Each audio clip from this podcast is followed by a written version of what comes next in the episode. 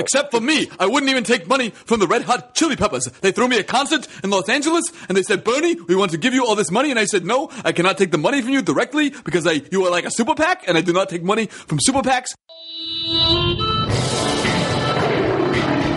Welcome to the Lions of Liberty podcast. Here is your host, your guide, your shining beacon of liberty, Marc Clair.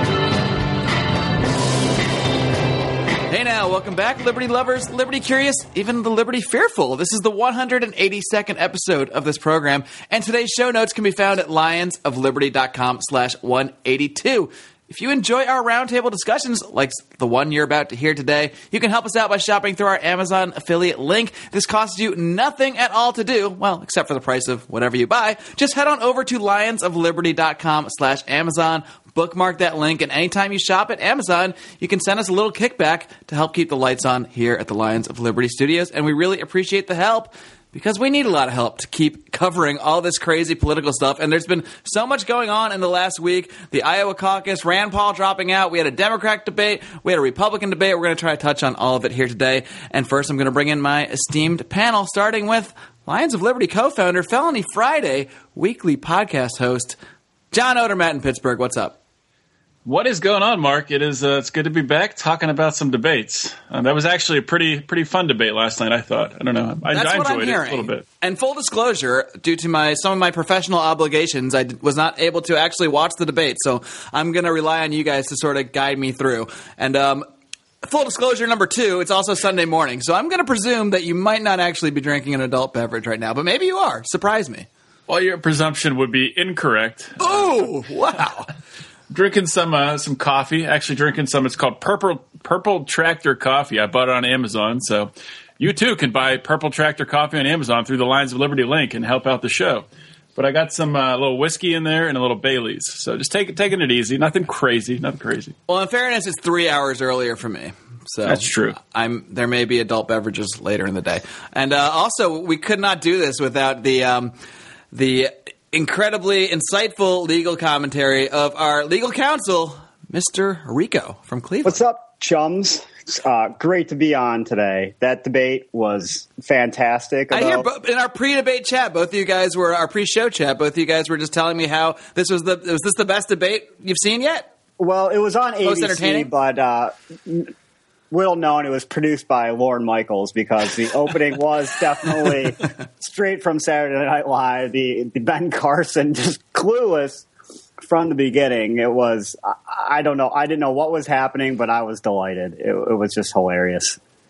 All right, And- well, we'll, get into the debate a little bit first, but first I want to tick back the clock because we haven't actually talked, at least not formally in podcast form, since uh, the craziness of the last week started with the Iowa caucuses, uh, Rand Paul dropping out. So let's just start with Iowa.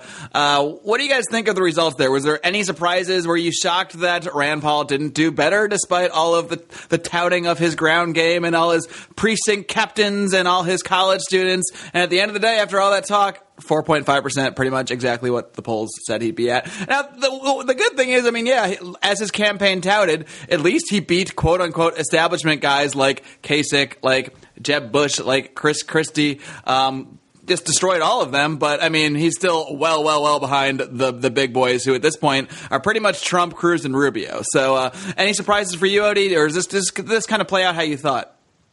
Well, I mean, we've talked about this a lot, but Rand um, really touted the number of precinct captains that he had, had a thousand precinct captains, which was the same amount that apparently Rick Santorum had in 2012. Um, if he had a thousand precinct captains, if that's true, and then he only got like 7,000 and change vote, those were some of the worst precinct captains that he could pick. That means each captain got like seven seven people. Yeah, it's pretty pretty terrible. But uh, yeah, I think it was very disappointing for Rand. I expected him to do a lot better, not necessarily to win, although I did have some outside hope, which was probably just blind optimism. But uh, I, I thought they'd at least beat Ben Carson. I mean, Ben Carson got like seventeen thousand votes, which I think is just nuts. But that's that's life, I guess, in Iowa. I don't know. Ben Carson continues to baffle in in so many ways, including the fact that people actually will take time out of their day to go to a caucus to support him. Uh, that that blows my mind. Unless unless they are doing it for pure comedic purposes, which I could actually respect and understand. Well, That might be the, uh, why. Might be why. I mean, I, I found it interesting that apparently uh, his caucus goers were so easily fooled by uh, Ted Cruz's um, political, um, whatever you call him, his team. They just seemed to, I, I guess, accept the fact that he was out of the race without verifying it. You're, you're talking about this controversy where Ted Cruz, or one of Ted Cruz's staffers, I guess, tweeted out that he had a, a source that said Ben Carson was dropping out of the race, so uh, he welcomes the Ben Carson supporters to the Cruz campaign. And uh, I guess there, Cruz is trying to blame CNN, saying that CNN was saying he was leaving Iowa and going straight to Florida, which was true, in a, but he wasn't dropping out of the campaign. He was just going to rest, I guess, for a day after because uh, everyone else is going straight to New Hampshire to campaign, and Ben's like, "Well, I'm, i could just use a day chilling at my pad in Florida first, guys." I mean, so, uh, I wonder if that really had a huge effect on anything. I, I doubt it had any effect. Cruz, I doubt it any effect at all. I think I, I think, I think the way like the timeline played out that that uh, the Cruz team didn't even call their precinct captains or their campaigners until like seven thirty, and the caucuses started at seven. So I, I, really doubt it had any effect at all. I think Cruz probably won just because he likely has the most uh, well-oiled machine. I think as far as you know the candidates, I think Trump may have just been under uh, kind of undermined by his own maybe inexperience and, and how the caucus works. Because he, he, seemed to be like well the polls say this the polls say this so i should have gotten this. Well it's not quite how iowa works. So i think maybe inexperience undermined him a bit. As far as rand uh, definitely a, a disappointment and but his campaign wasn't going anywhere anyway so just get, get on out and, and focus on the Senate and, and, see what you can do in there. So, do you guys think it was the right thing for Rand to do to drop out when he got that result? I mean, uh, first of all, I think it was a, a terrible mistake to tout this ground game all the time. I mean, I, I think that was just such a huge snafu because if you okay, if you either have the ground game that you claim and it works out great, and you didn't talk about it, well, then then you surprise the world. But if you're just if you tout it and then you fail, well, now you just look like an idiot, which you do, and you just say, and now we can say, oh look, all, all that talk about oh we're not reaching uh, people on cell phones because you're only polling landlines. Well, that all looks like nonsense now because you basically got the amount of votes that you were exactly polled to get. So, I mean, you just the whole campaign looks stupid, and maybe that's one of the reasons they pretty much have to, to bow out because they pretty much stake their whole game on shocking the world in Iowa. And while they did well compared to some other candidates, they definitely didn't shock the world. I mean, fifth place is, is not anything that any campaign should be touting as a success uh, in any way isn't it a fitting end to his campaign though? Like it, it seemed is. his whole ca- campaign was just misstep after misstep, and then like you say, it goes, it ends in Iowa after whatever you know belief he had in his ground game that didn't materialize. So it, it just seems to be the perfect the cherry on top of his uh, terrible campaign Sunday whoever his campaign team was, his campaign manager, I don't even know who they were, but they should never work in politics again. I mean, I was looking back at uh, some Rand articles that talked about his front runner stand at status back in uh, the end of 2014 and really all of 2015 or most of the first half of 2015 and still people until other people started jumping in and they fumbled everything completely. I mean, he went from front runner top tier to just an also ran. He was even called an also ran. Haha. also ran. Somewhere Brian McWilliams is is dropping a tear of joy at that pun. Wasn't he on time? Like as a new face of the Republican he Party? was called the most interesting man in politics. Yeah, that, so he uh, really did well with that. really took that thing and ran with it. Oh boy! Oh well, Rand, you disappoint us all. Yeah, you, at I, this point, I, I agree with you guys. I don't think he had a choice. He had to drop out. The only other state in the early states where he had any sort of a shot was Nevada, and he was. I mean, he was going to get crushed in South Carolina and other southern states. Crushed. Um, I did think he would stay in through New Hampshire. I mean, especially if I'm a, if I'm a Rand Paul New Hampshire activist, I'm like, the fuck, like you know, I'm sure there's like a decent contingent up there working for him, even though his polling wasn't fantastic. But maybe it's just better to, to bow out and save face and not just stay in a race getting three and four percent while uh, while you have a Senate race going on. So I don't know. Is it is it is there? There's a lot of people on the internet, uh, as this might not surprise you in the libertarian circles that have these conspiracy theories that you know the establishment knew Rand Paul was about to explode, so they uh, they brought in this Democrat challenger, and and that totally threw his campaign off, and now they have to bow out of the race in order to combat this Jim Gray guy in in in uh, Kentucky, and I just don't see that. I think that's absurd because I mean I think Rand Paul's got that seat pretty much locked up. Now maybe if he spent four months on a campaign trail getting two percent, maybe that would hurt his Senate campaign. But I, I think that's uh, a ridiculous theory. Have you guys seen any of that postulating out there? I don't think there's any grand, grand, conspiracy, but of course the Democrats would rather run someone against an incumbent Republican for the just at least to drain some of their money. I mean, that's just common sense. So yeah, I mean, maybe if, if you look at it that way, yeah, the Democratic establishment put someone up to run against Rand for that reason, but there's no grand cons- conspiracy to. I don't think it was out of concern he would be president, though, or concern he'd be the nominee if they didn't yeah, throw this little just, monkey that's, wrench. That's in. ridiculous. Yeah, no, I don't buy that for a second. And there's also the people that, that say, I, I mean, I saw this a lot with, with Ron Paul's campaign four years ago. They say, everyone keeps saying Rand Paul dropped out. He didn't drop out. He only suspended his campaign. That means he can still get delegates and still go win a broker convention. Yeah! And I'm just like, come on. Look, and look, I, if you're out there and, and you're in caucuses and you're in places where you can get Liberty delegates elected as delegates to the convention, by all means, do that. That's a good thing no matter what. But uh, the idea that this is some clever strategy to focus on the Senate and and then usurp the everybody at, at a broker convention is just ridiculous. Because if there's a broker convention, they're going to broker this thing for some establishment guy, some boring white bread, yeah, for Mitt Romney. And you know it's funny because a few months ago, Howie uh, on, on this very program asked me if I thought Mitt Romney had a better chance than not John Kasich, who's the guy that's like similar to John Kasich but always on the on the undercard. Do you guys remember? Um, man, Pataki. I always get those guys confused. Pataki. Pataki. Howie asked me if I thought um, uh, who had a better chance of being uh, the Republican nominee in 2016, George Pataki or Mitt Romney. And I we think we all agreed that Mitt Romney was more likely because Pataki had no chance. But in a broker convention scenario, maybe they just put up Romney again because why not? Wouldn't it be funny if there was a broker convention for the Re- Republicans and for the Democrats, and the Republicans put up Mitt Romney and the Democrats put up Joe Biden? that would be amazing. I think I still expect Biden to get in the race at some point. I can't imagine the establishment for the Democrats want to go with Bernie and is Hillary. I mean, her popularity is already sinking faster, you know, than the Titanic, and uh, she's probably going to get indicted at some point in time. So is that really a candidate they want to drop, uh, trot out? So well, this is a good segue. I keep expecting Biden to, to get in there, and I think he's even been quoted as saying he still thinks about it every day, even after he announced a month or two ago that he wasn't going to do it.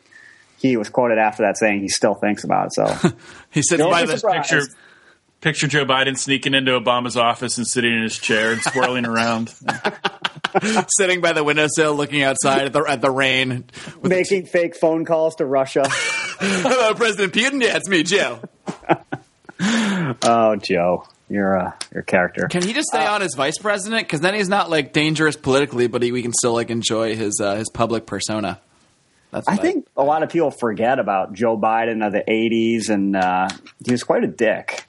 But I don't know if we really have time to, to get into that. How about one example of why he's a dick in the eighties? I don't know anything was- about this. He was uh, on the, um, I forget what you call it, when uh, for the confirmation hearings for the Supreme Court, whatever committee it was. And I I remember when Clarence Thomas was up for getting elected. I, I don't. Do you guys remember that whole scandal? Oh, I do. Pubic hair in my coke. How could I forget? Yeah, yeah. But he, uh, Biden brought up just all bunch of different stuff that had no relevance, and you know, it's pure political because he didn't want Clarence Thomas to be on because he was a, a Republican, and so he, he pulled a lot of shenanigans back then. Um, and uh, I don't, I don't remember all the details, but I just remember he was a dick, and I'm Look- sure he still is. Am I the only one who watched the Democratic debate at all? Um, if you consider at all, I, I watched like some of the highlights, but yeah, I didn't watch In the country? Well, I may, either one, either yeah, Yeah. in the country or I wasn't able to watch any debates tonight. I'm relying totally on you guys to guide me through things. it was basically it seemed to me that they were just arguing about who was least establishment, which was a hilarious argument for Hillary to make. They, she just kept saying, "Well, they don't want to see me. You know, all, all the Wall Street fears me. The healthcare industry fears me." It's like, oh my, is anyone buying this for a second? And then, and then she she tried to call out Bernie Sanders at one point, which was pretty uh, funny. Where she said, "If you have something to say, just say it." Like about his kind of indirect or his innuendos that she was crooked, and he, and he went right back at her and said, "Well, I'll just say this: uh, it's not a coincidence that uh, I think he, he put the Wall Street was deregulated after this, and and uh, healthcare companies are making record profits after this. You know, basically saying politicians are bought. Uh, shocking. So it was quite a. Except for me, I wouldn't even take money from the Red Hot Chili Peppers. They threw me a concert in Los Angeles, and they said, "Bernie, we want to give you all this money," and I said, "No, I cannot take the money from you directly because I you are like a super PAC, and I do not take money from super PACs, but I will charge five hundred dollars a ticket to the show." That happened. Really? Yeah, the Chili Peppers wanted to throw a concert for him and give him all this money, and he's like, "Well, I can't take money from you guys directly, so no." So they're like, "All right, well, we'll make each ticket an individual donation, but then the tickets are like five hundred dollars each or thousand dollars each. We're like the two tiers of tickets. Like, oh yeah, this is really for the uh, the working man here." Wow. Yeah. I mean, it seems more honest just to take money from the Chili Peppers. Like, why is that terrible? Like, I mean, I know you can't take direct money from them, but let them form a super PAC. Like, what's the big deal? Is anybody gonna can, can like accuse him of being bought, paid for by Anthony Kiedis? The chili pack. You're a se- chili pack. You're a sellout. You're just a slave to the chili pack. Well, spe- speaking of uh, super PACs, I think it was Howard Dean a couple days ago. It was responding Yeah! to that, that, that exchange. My favorite. Say, well, pretty much. I mean, unions are pretty much super PACs that the Democrats approve of, and Bernie Sanders is funded by all kinds of unions. So, what the heck's the difference? I definitely agree with that, and I was really surprised that Howard Dean said that in defense of Hillary. But That's the funny thing. the That was said in defense Democratic of her. Party under the bus. Yeah, he wasn't doing it to say like, "Oh yeah, super PACs are bad and these are another one." He was just saying, "Hey, we all do this. Whatever. That's just another one. No difference." exactly. And I, and he's got a good point. I always kind of liked Howard Dean. I always had a soft spot for him. Obviously, I don't agree with like most of his politics, but I like that he was really a- the only anti-war guy in 2004. I like this whole yeah thing, and then they just trotted him out, probably because he was so against the Iraq War. But now he's with Hillary Clinton, so how much could he have really meant that? Uh, sh- she's so terrible. I try to block most of that debate out of my Is mind. there- it, it, there wasn't much substance. Why really. does she insist on wearing a burlap sack to every public appearance? Is that the only thing she can fucking weasel her body into now? Not to chastise the woman in her in her older age, but my God, she picks sheep or her wardrobe department or whoever picks the absolute most atrocious outfits. Like they're not even clothes; it's just like it's just like a smock covered, uh, made of like potato sack material, whatever that is, burlap. I'm sure those outfits are so uh, you know polled and tested and, and everything. And uh, I, I don't know. I guess maybe there's a contingent of the population that likes burlap. Grandma loves it. That's a very lovely sack Hillary's got on tonight. She's got my vote. The young people love burlap. That's that's what it is. Uh, how many times did she say a first woman president? She's really hanging on. I think that's the only thing she can hang on to at this point. Uh, she really doesn't have a lot of momentum going for her. It looks like she's going to get trounced in New Hampshire, correct? Uh, if we believe the polls, I mean, if, if these polls don't hold up, and as of now, New Hampshire polls are looking at Trump has a pretty good lead, and then Bernie has like a double double digit. I mean, he has got like fifty eight percent. The one I saw today, fifty eight percent to Hillary's, whatever the rest is, thirty. It was actually like fifty eight percent to like thirty something, and then so I don't know who the rest is. The rest is like O'Malley slash undecided, even though O'Malley dropped out.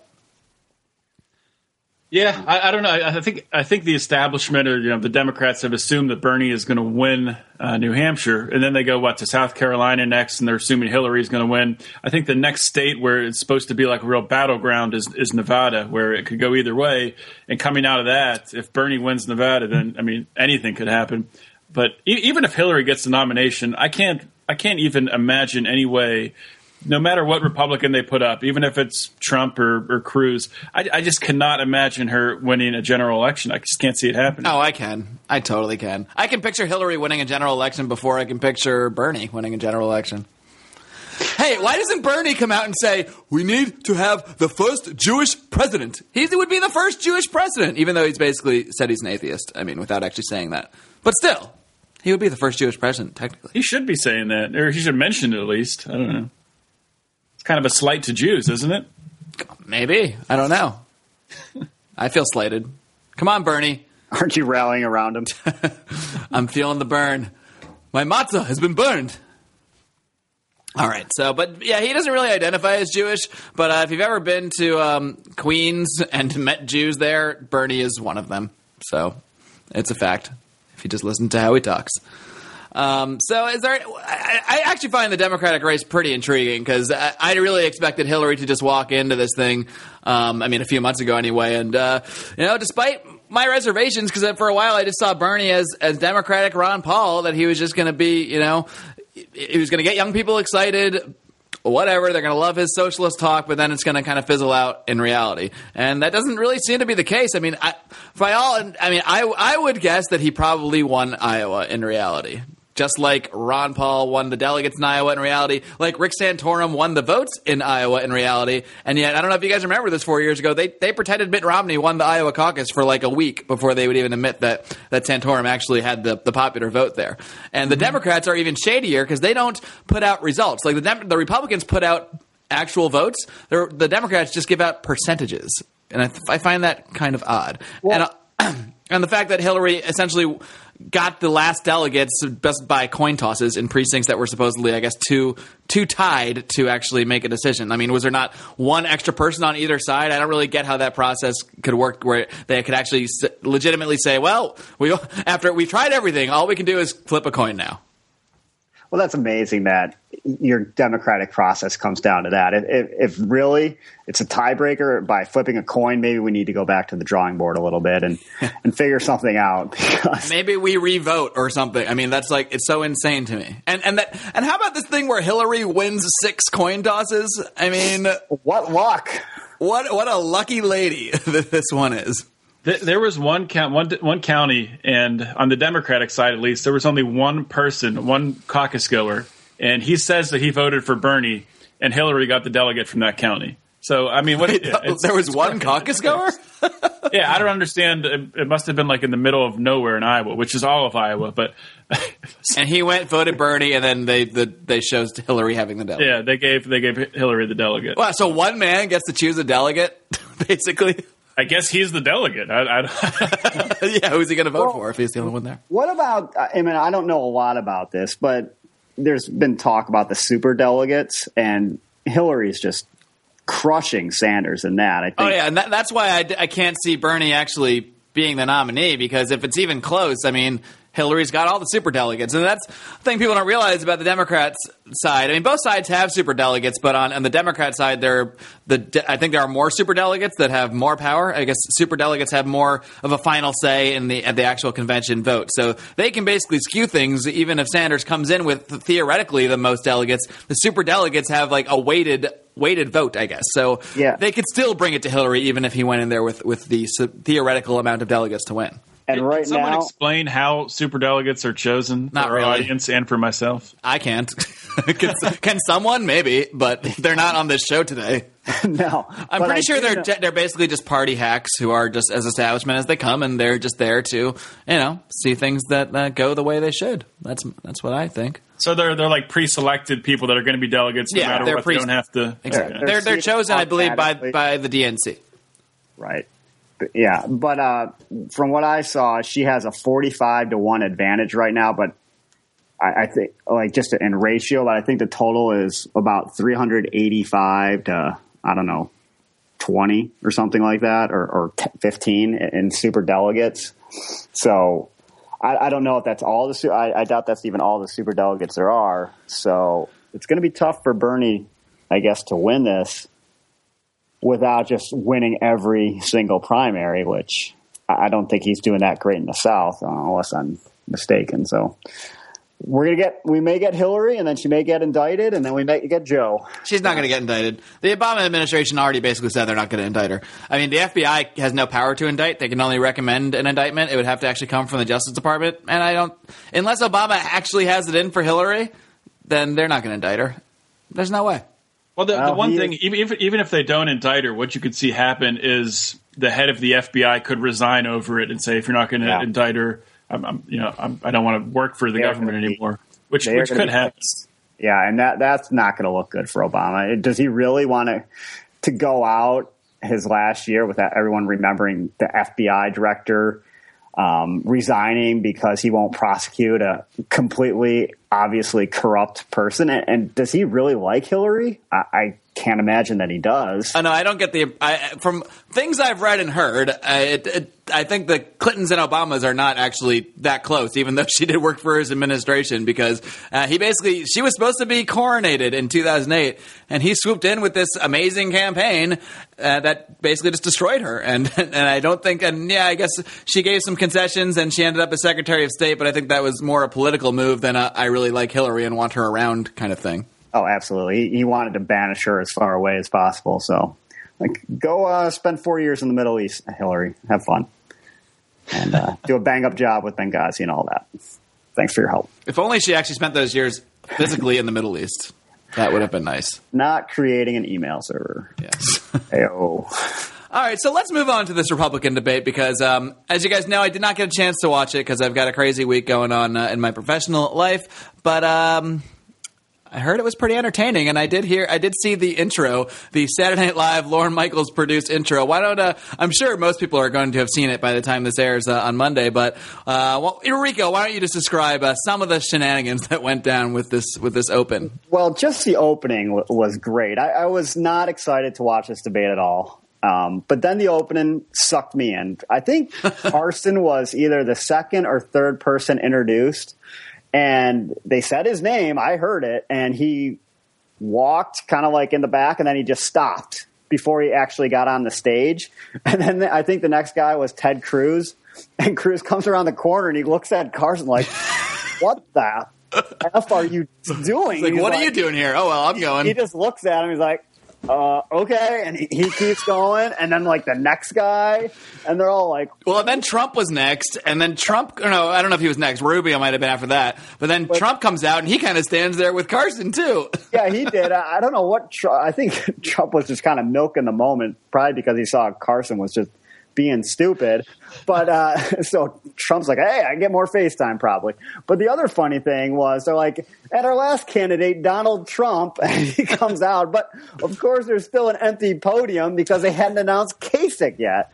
No, what, what, the, what the best part is when they cut to the shot of all of uh, the you know the whole podiums, and the the lady goes, "And here are our Republican candidates," and there's three empty podiums because Trump and Carson and Rubio are none of them are out there yet because they're they they're still confused in the back. But, yeah, but they introduced Donald Trump as the last candidate, but I don't think they ever introduced Kasich or they He just, he just came running out like, He's I'm like, here, oh, I'm, here, I'm still here. no, I it's actually out." Chris Christie actually chimed in. He's like, "Uh, what about John Kasich? Uh, can I introduce him?" Like, funniest moment Chris Christie's had. This is a, come on ABC, really? This is uh, I don't know how many people got fired after that production Well, last night. When uh, when Trump came out and was standing next to next to Carson, you could like read his lips when he he said something like, "Oh, they messed up. They messed up, Ben."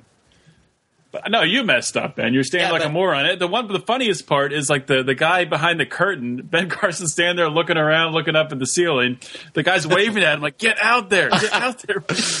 and Ben looks at him like, "What? What? What are you talking?" it was like a high school talent competition where the, the people didn't know what to do. like, um, go go on the stage, Ben. It's not your first debate, but I think one, someone tried to cover for him and say, "Oh, well, the crowd was just clapping too loud." Well. Uh, Cruz heard his announcement. Rubio heard the announcement. I, Ben, come on. But this is the impression I got, and as you guys know, I, I work on live TV stuff, and I've seen the behind the scenes of how this stuff works. And I, I, my, that guy waving at Ben Carson was the stage manager, and his job was to tell each guy, okay, when you're getting called, all right, you go out and go up to the stage. And I think Carson didn't, for whatever reason, maybe it wasn't communicated to him right. More likely, based on what seen, we've seen of him, he was just a little confused. He was supposed to just like come out when his name was called.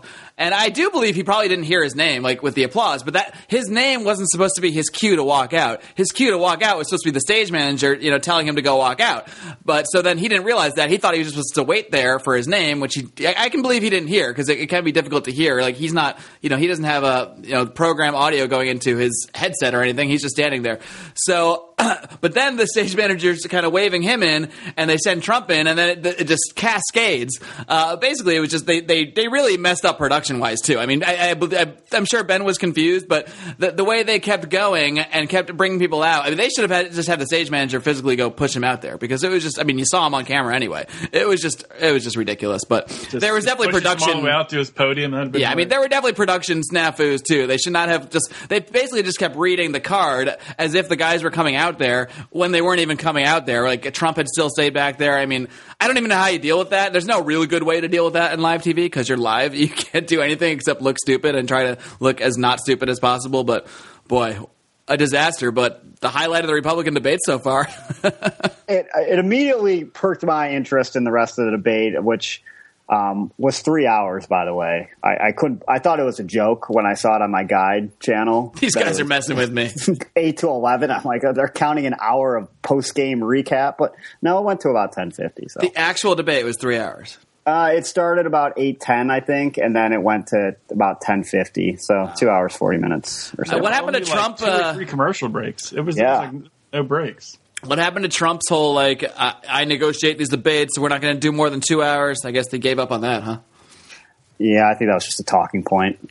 And there were no no opening statements either. Remember at the beginning there was a big thing. We got to have opening statements. They just jumped Oh. right in, started asking questions. Speaking of Trump, he was great too. Be- well, I, I don't know about policy wise, but getting into it with the audience was also a first that I, I, I can't remember seeing in a, a debate before um, because he wasn't getting a lot of cheers. And I think at, at some point he, he gave the quiet sign to Jeb. It's like, he's like grown ups are talking here, Jeff, or, or whatever, whatever he said, and he got a lot of boos. And then he said, "Well, you, you know, these are all political donors in the audience," and it was a back and forth. He's like, "Oh, it's a, it's a fact. It's a fact. Uh, they they told me it's all for donors, which it, I'm sure it is." It's true. No, I mean the people that get into the, the those debates are all. It's not like the general public just b- buys a ticket. It's all like Republican Party people that are connected in some way. So it, it makes sense that they might boo Trump more than they might boo some of the more establishment guys. I guess. It, it was a genius move, and I mean, I, I can't believe that other outsider candidates like Rand Paul or Ron Paul years ago wouldn't have thought of something like that. If you're not getting cheers, if you're getting boos, that's because it's all establishment donors out there. It was it was a brilliant move by Trump, and you know, I, I think it kind of could be something we could see future politicians use to kind of separate themselves from from you know the establishment that's paying for a lot of these candidates.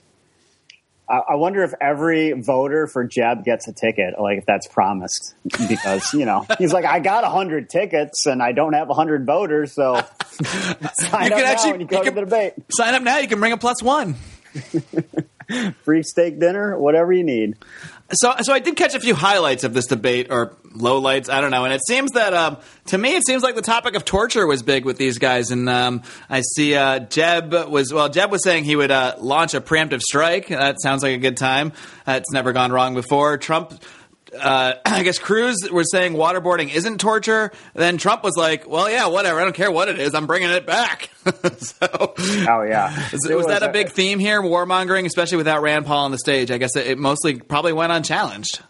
Pretty much, yeah. I, I think Cruz went into the legal definition as far as what torture is. I, I don't know where this legal definition is. Probably I guess Anybody who claims waterboarding isn't torture should just go get waterboarded and then say, "Look, see, it's no bigs." Uh, well, I'm sure he wrote uh, some kind of opinion for a Supreme Court justice back when he was clerking, and he found a way to make it not torture. But I I don't think any guys were, were very great as far as libertarian on, on the torture issue. And, and no one brought up, well, is the information even reliable? Because I believe there was a hearing on this maybe, what, a year ago with the Senate, and, and they found, at least the committee, that it, the information they got wasn't reliable.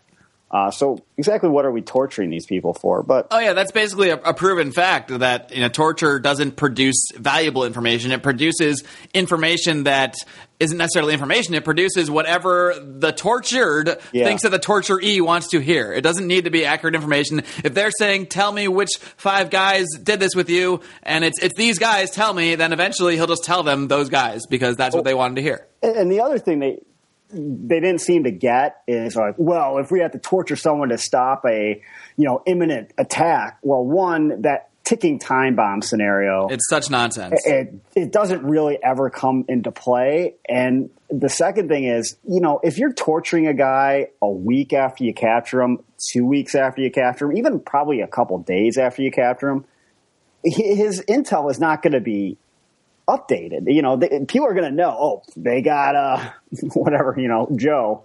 Uh, they got Joe Zarqawi.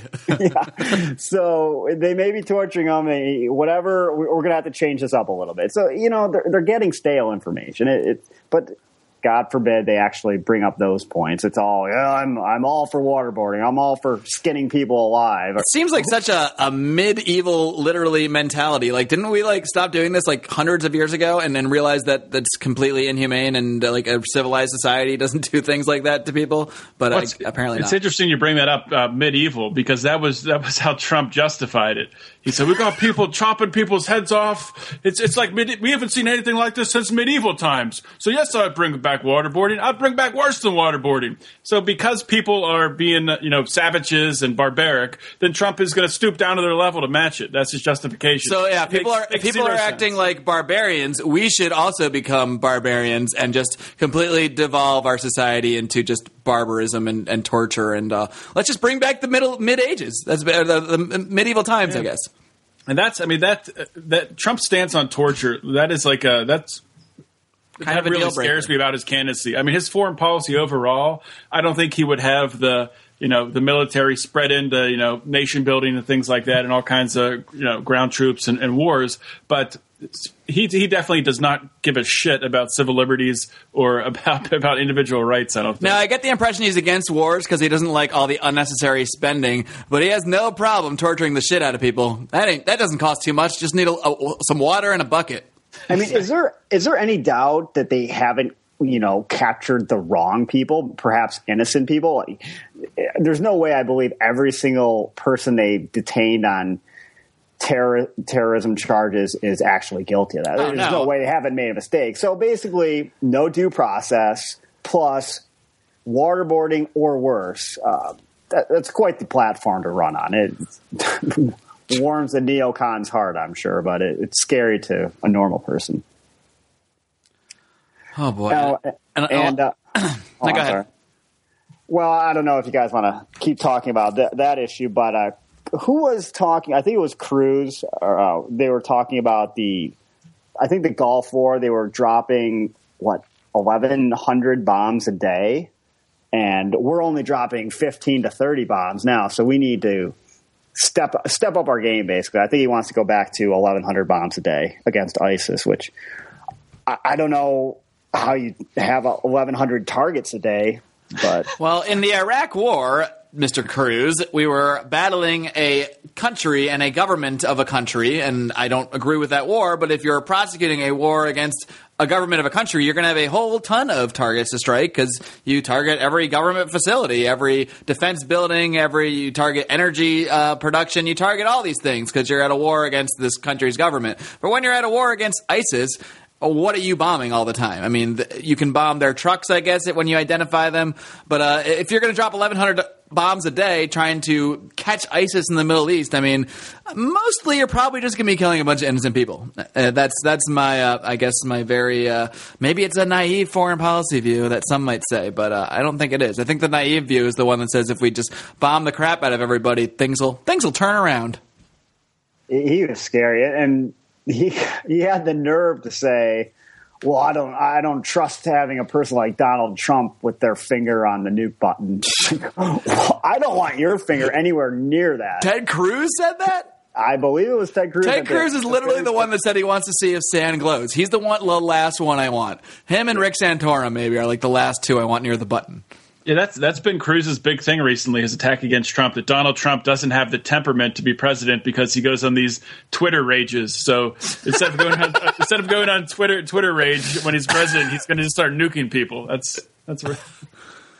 Yeah, I mean, I, the whole rage against Trump. Now, I don't support Trump's policies pretty much at all. Um, obviously, the torture stuff is terrible. Uh, the stuff on civil liberties is terrible. But but it's funny to me how people go after him on things that every other Republican candidate, now that Rand Paul is gone, would do and advocate too. I mean, literally. Eminent domain. Oh my God, he said this ter- thing about how he likes eminent domain. Uh, okay, I'm, ag- I'm against that too. Every other candidate up there is for uh, eminent domain. Absolutely, 100%. They're all for the Keystone Pipeline. Keystone Pipeline uses eminent domain. They're all for it. So let's not act like Trump is different than them on, on these Well, things. I think there was a little bit of a distinction, and I don't know all their their policies, but I, I kind of agreed with. Well, hard to say. I think the Keystone Pipeline is more of a, a public, you know, thing than a private thing. Although I'm sure it's going to be a crony capitalism who gets to work on it and all that. Absolutely is. It's all crony capitalism. But, but I think in theory, it's at least a public kind of interest because it's you know energy, um, it's a utility or or whatever you want to call it. Is Whereas- Rico on here advocating eminent domain right now? Is that happening? I'm not advocating. I'm saying uh, the the difference was Donald was all for uh, eminent domain for private use, which is completely contrary to the whole history of what eminent domain was. And there was that change in the Supreme Court, I guess, probably ten years ago, where they said, "Oh yeah, that's fine," which was ridiculous. But I I think there was a big difference between, uh, you know, taking someone's property for public and private. Though under neither situation is it good. I just think that taking it for your own private interest is, is much much worse. Well, as much as I'm opposed to eminent domain, it is in the Constitution. Is that not right? But it, well, For it was public originally- utilities or whatever. Yeah, it was originally understood as you know for the public, for a public interest. I just don't see the Keystone Pipeline as a public interest. Like, I mean, most of us are not going to benefit from that. People are going to have their property taken. Other people are going to, some people are going to get jobs from it. Some people are going to get energy from it, but it's mostly going to be the companies involved that profit from it more than, you know, the public. But I, I see what you're saying. The- in theory, if you buy the theory of it, then, you know, you could make more of a case for a Keystone Pipeline type thing than for Donald Trump's hotels. I think that the history of eminent domain was more like we're going to take the you know your back acres on your farm and put a highway through it um, because there's no other place to put this highway, and I, I doubt that's actually 100 percent what ha- ever happened in, in practice. But I think that was more the theory than you know what they're talking about with the Keystone Pipeline, or certainly his eminent domain for a bigger parking lot, which actually is true. So. Uh, that, that it was, was kind, it was kind of funny last night, Rico, or yeah, last night watching this debate, and Donald Donald was- just talking about eminent domain, and then you you said Donald, the big difference between eminent domain versus you know it's public versus uh, private use. You you, uh, sent that out on the, on the live blog, and then like 30 seconds later, Jeb Bush says the exact same thing. So the only conclusion is that Jeb Bush is following along on our live blog, and it's prompting his notes. I was scared that I had the same train of thought as Jeb. It made me question my intelligence, really. Um, so, not a high point in my my life. Give yourself a pat on the What back. can you do? Um, well, thank you. What about I thought was interesting was Christie was re- relentless in attacking Rubio last night.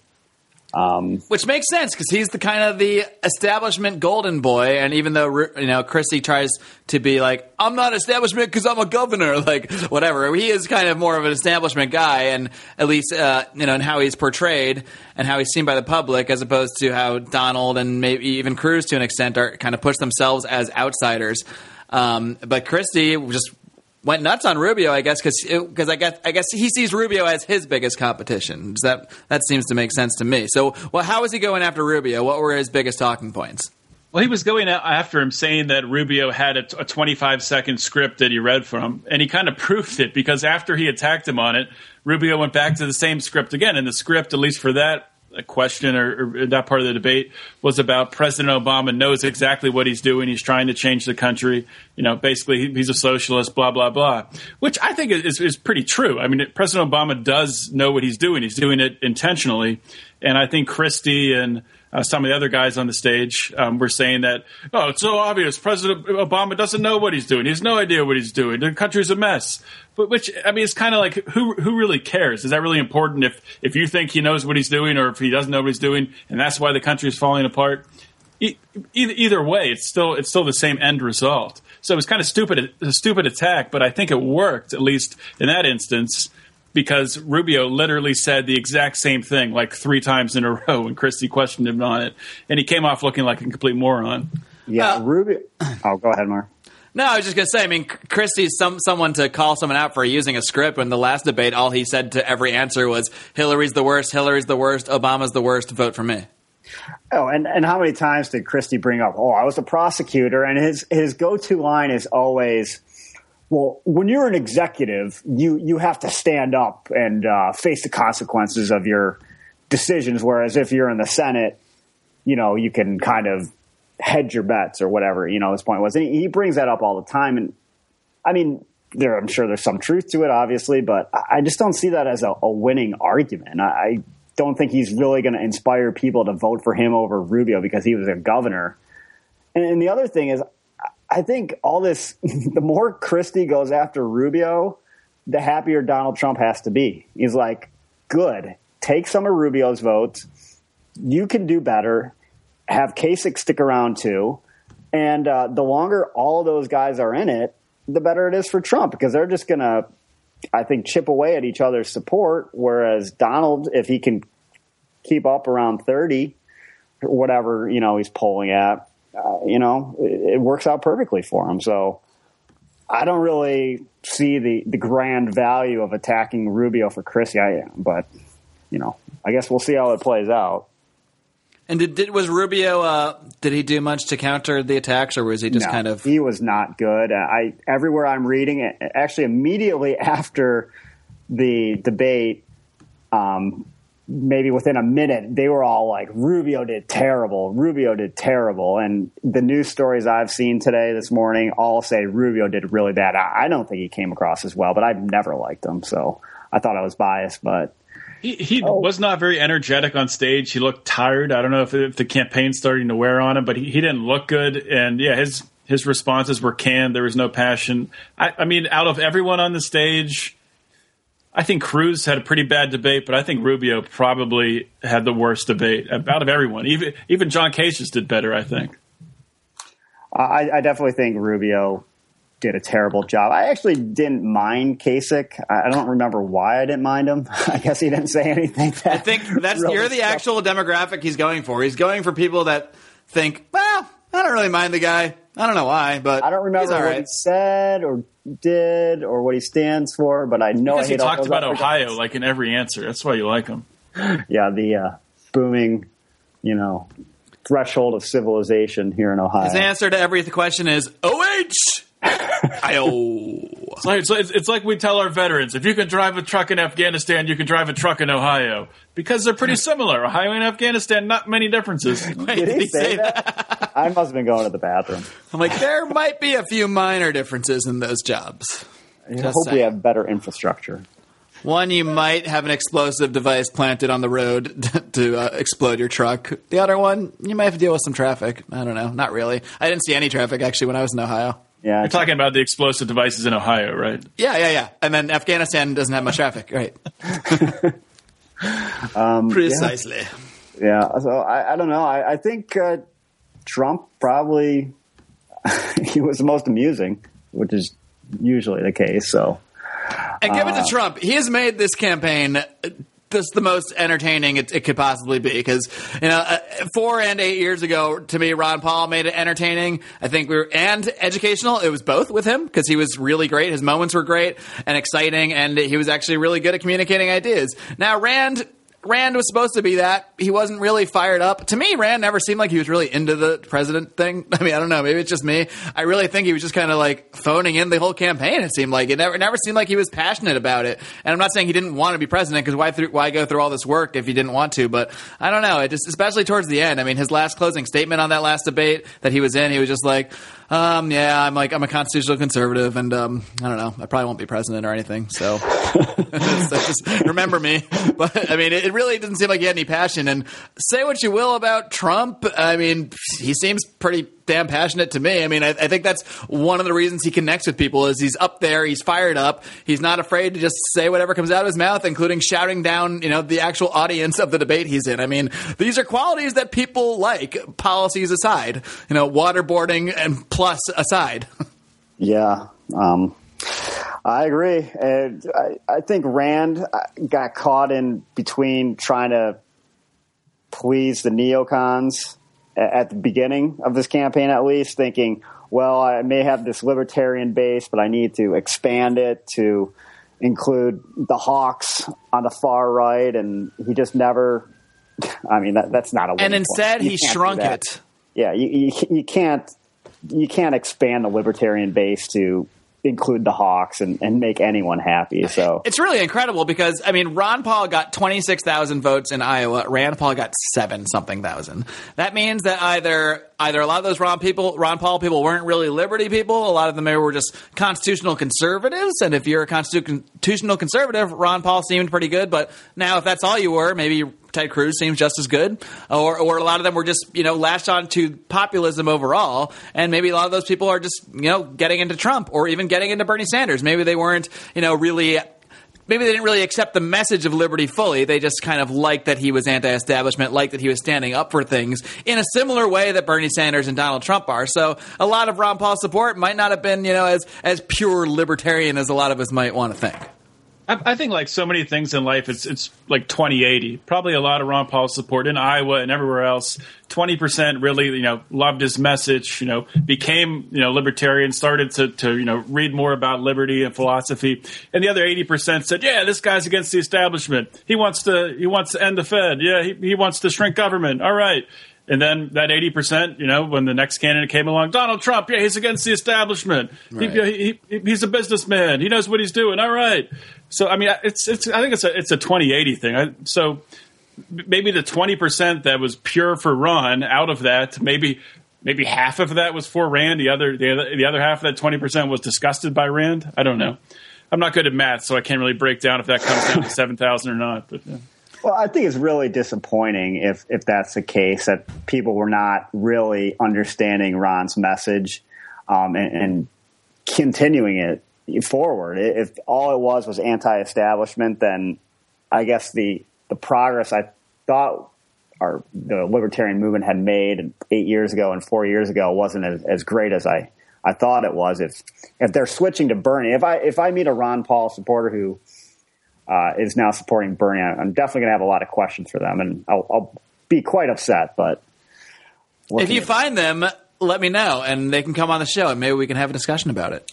I'm serious because I actually want to. Now, look, I can see su- supporting Bernie, not supporting Bernie, but tacitly kind of rooting for him as a best case scenario or at least bad case scenario. I don't know. I mean, I, I certainly would I, am cheering for Bernie over Hillary. I mean, I definitely want to see Hillary go down. I can see why you would see Bernie as left harmful in some ways. I mean, he's not out there advocating torture. He's not out there, you know, he, he you know, he is not a corporatist. So there are there are reasons to say, okay, knowing all the options left, like I think Bernie might be the least bad option, especially if maybe he's constrained on his economic stuff by a Republican Congress.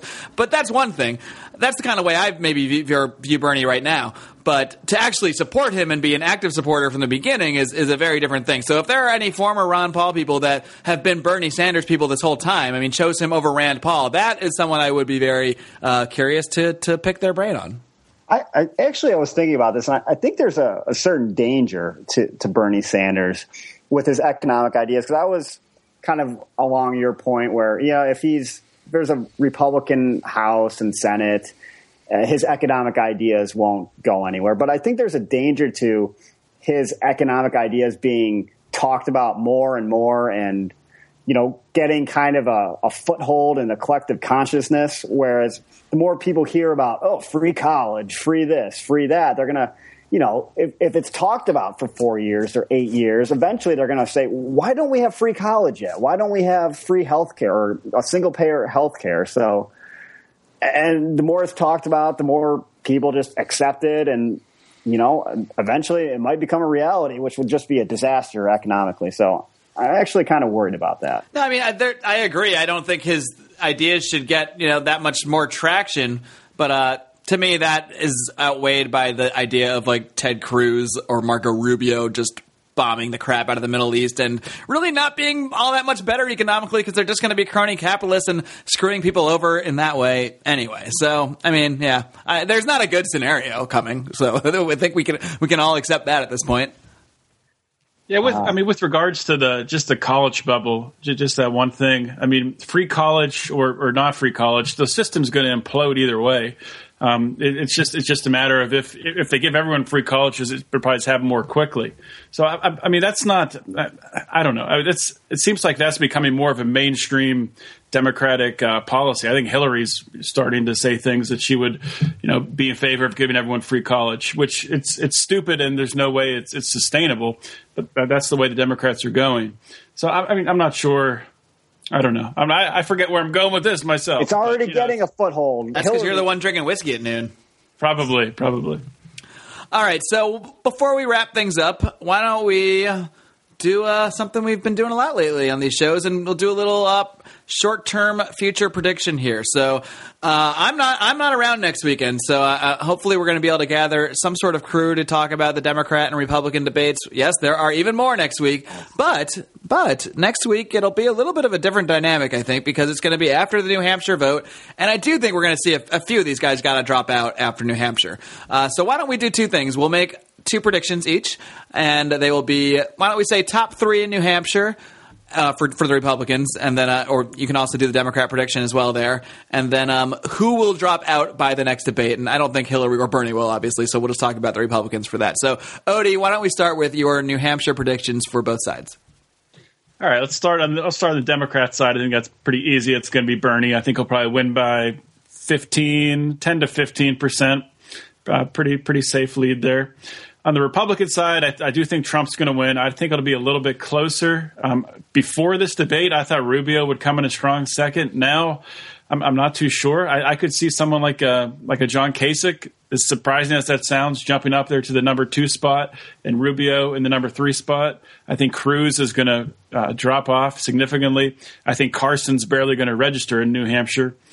And then to answer your last question, who's going to drop out? I, I, think Ben Ben Carson's days are numbered for sure. I've, i think he does have a lot of money, but with no support, what good does money do?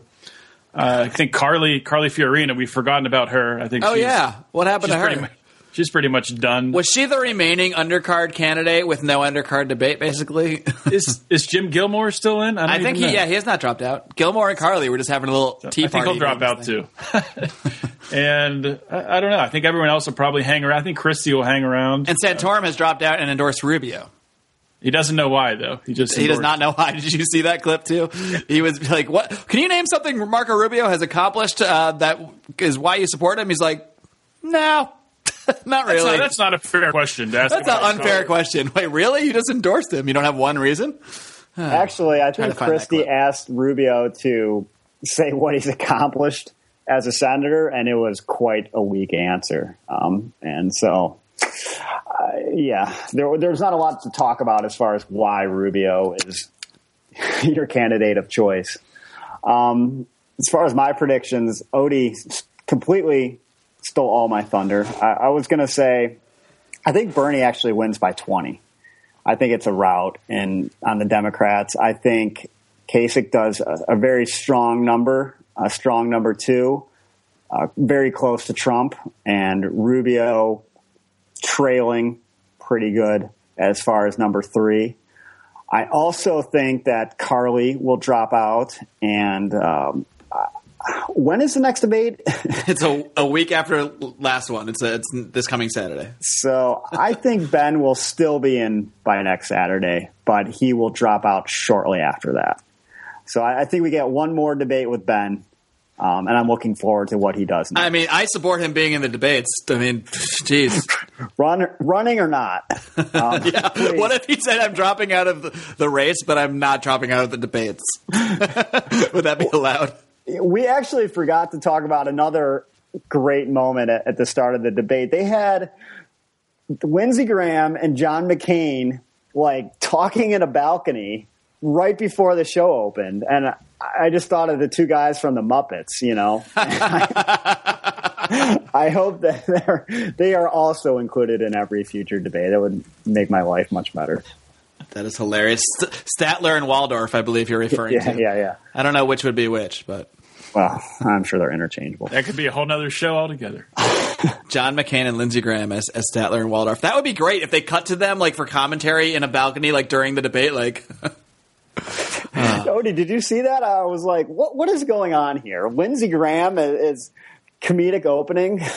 I, I, missed that, unfortunately. Oh. I don't know how I missed that. ABC was on top of their game yesterday. Yeah.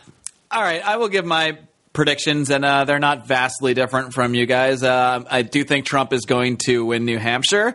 Uh, you know, these these fake live free or. They always think that they're uh, you know anti-establishment, and yet they always vote for you know guys that aren't really pro freedom. But I think that they vote for people who they feel like seems that way, if that makes sense. So I think they're going to vote for Trump uh, for the most part, and I think he's going to do very well. I think he's going to win like 35, 40 percent of the vote. And then, um, I yeah, I, I think uh, I don't know. Until a couple days ago, I might have said Rubio might pull in second, but it sounds like he got crushed pretty hard in this debate. Um, I'm gonna still say that Kasich. I think that Kasich will be second because he seems to have actually he's polled pretty well in New Hampshire, and he's he's got his whole ground game there, I guess too. So I, am gonna say Kasich second, and I think Cruz is not dead in the water at all. I mean, he just won Iowa, so I'm gonna put slot Cruz in at third, and then um, I do think I think we're still gonna see Ben Carson at like fourth or fifth. I don't know. People just seem to keep voting for the guy. I, I can't explain it. I think it's the it's the fuck it vote. You know, it's just like ah, I don't know. Screw it. It's Carson. He's he's ridiculous. Forget it. Maybe all the people that supported GW for all his bumbling antics are really finding a, a person to embrace with Ben Carson. They found their guy. like we've been missing this kind of quality in a, a leader, guy who just has no awareness or I don't know, whatever you want to call it. All right. Well, a week from now, you'll hopefully be hearing our voices uh, doing this again, talking about all this fine stuff, all these debates, and uh, we'll see if things have been shaken up anymore. Uh, and then this coming Wednesday on the show, I've got another interview. We're returning back to our interview format. Got a great guy by the name of Fergus Hodgson. He's the editor in chief of the Pan Am Post, and we're going to talk about a little place known as Cuba, a place that he recently visited and wanted to dispel some myths from. So stay tuned for that. And uh, until next time, guys, why don't you join me? Until then, live long and, and live, live free.